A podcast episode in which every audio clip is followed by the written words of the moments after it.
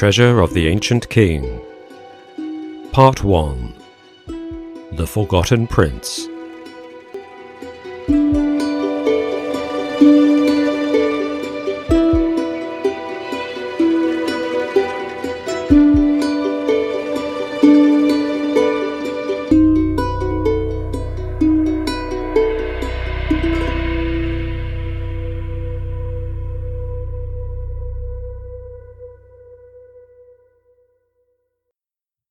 Chapter 4 Now, with all this in mind, one must also take account of the gossip that was coming down from the capital city.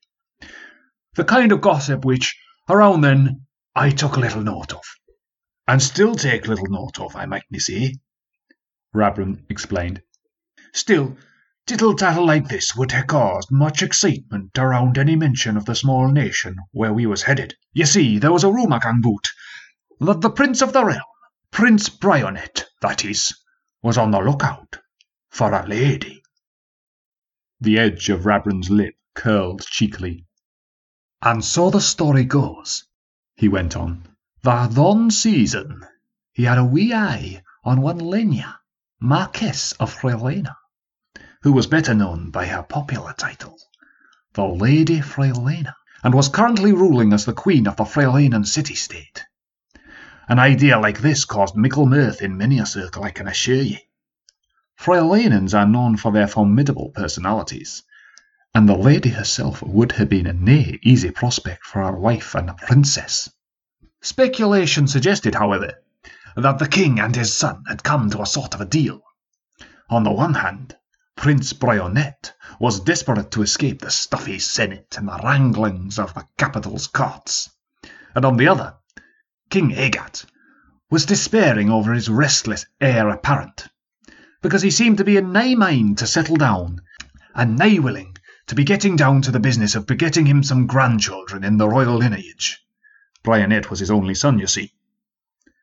The match, albeit nigh on unprecedented, would have seemed to suit both their wishes very well indeed.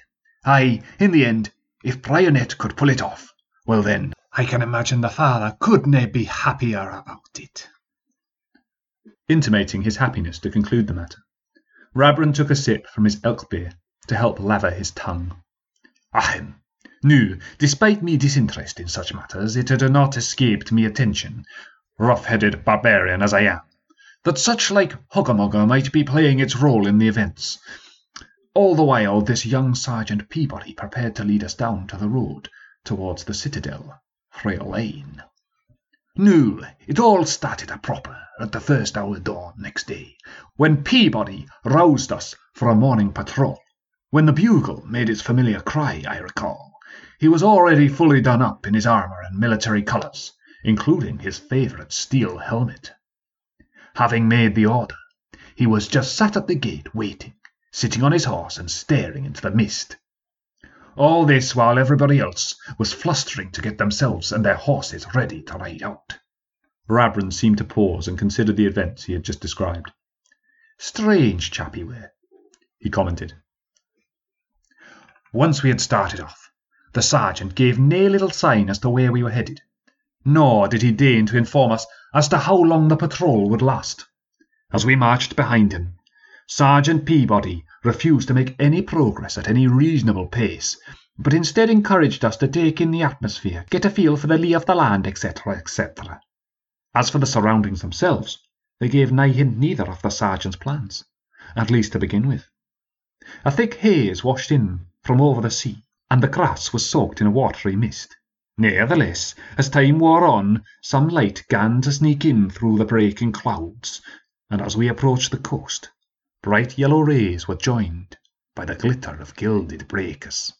You've got to understand, Rabrin implored us, that I was still a young recruit, and after several months confined in the grey wildernesses of Hagikak, to me this seaside spectacle was naught but a revelation. I couldn't help but remembering the words from the Song of Yusuf. You'll know how it goes.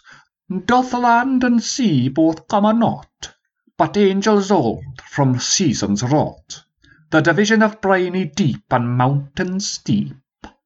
Now, with glowing mallows of fog blowing up o'er the hillocks, rolling round between the dunes and melting in chunks over the blooming purple sea.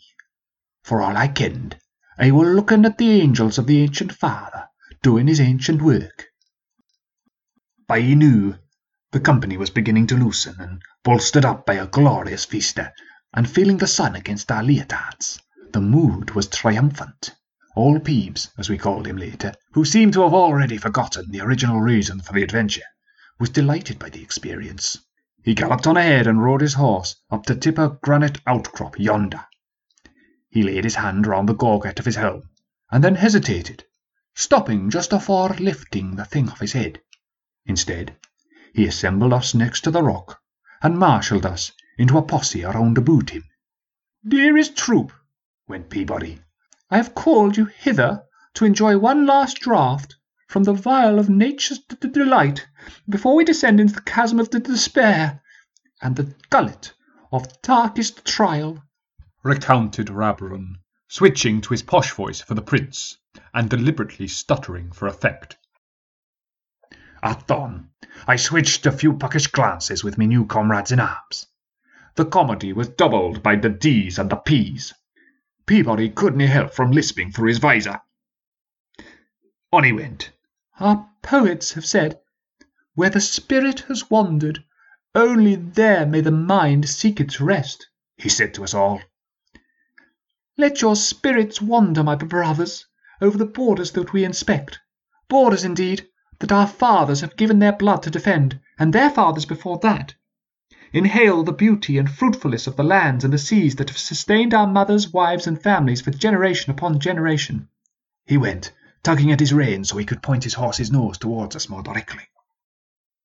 Now I must speak to you of the grave malevolence that has come upon our land, a tyrannous evil which has of late beset one of our allies. It is a dragon, he cried, the serpent, called Falendir. Now, although we had heard the murmurings, the naked truth of the fact still caused gasps across our rank. The beast has taken roost in the upper citadel of the city Freylein, and has captured the Lady Freylena as his hostage. He went on. Such a move threatens the balance of peace in this, the most fragile of our nation's extremities, and we cannot allow it to go unchallenged. Then the sergeant took out his sword from its sheath and held it up towards the sun. The silvery tip cast a long shadow o'er hilltop. I have assembled you, the finest warriors and adventurers fair Hibernia could afford, at, at such short notice, to plunge our swords into the heart of the sun, to attack this ignominious beast, the dragon upon whose hardened flesh even the hatchets of the Freylenan vanguard have failed to make a chink. A chill wind wetted our ankles, and the sunlight dimmed. Our bodies will know no rest, kept on Peabody, for we ride into the city tonight, but our minds will rest where our spirits have wandered, so to speak, he said, spluttering on his helmet. He renewed his appeal with volume. Our minds will be safe, safe that is, in the knowledge that we spill our blood for the hopes of our fathers, and sally forth to cement the perpetuity of our progeny. He shouted. Like a shot, he gave a command. Your blades! With a start, we reached for our weapons. Most of us carried swords, but nigh a few wielded battle axes and clubs instead, so, you see, getting them out was nigh so straightforward. As well as that, we'd been in a daze, of course. Rabron raised an eyebrow suggestively, bewitched by the oddness of it all. Come on, come on, Peabody said, trotting out in front of us with his broadsword in his outstretched arm. Hurrah for Hibernia! he shouted. Hurrah for Hibernia! we said, some of us still floundering. I said, Hurrah for Hibernia! he repeated, disappointed with our first effort. Finally, we all had our weapons. Waving them in the air in front of us, we shouted back at the top of our lungs. Hurrah! But our hearty cry was slit asunder by a blood-curdling scream. At saying this, Sir Rabron closed his eyes and placed a clenched fist across his chest. The room was brought to a dead silence by this shocking turn of events. Then it was interrupted. Hogwash! someone shouted.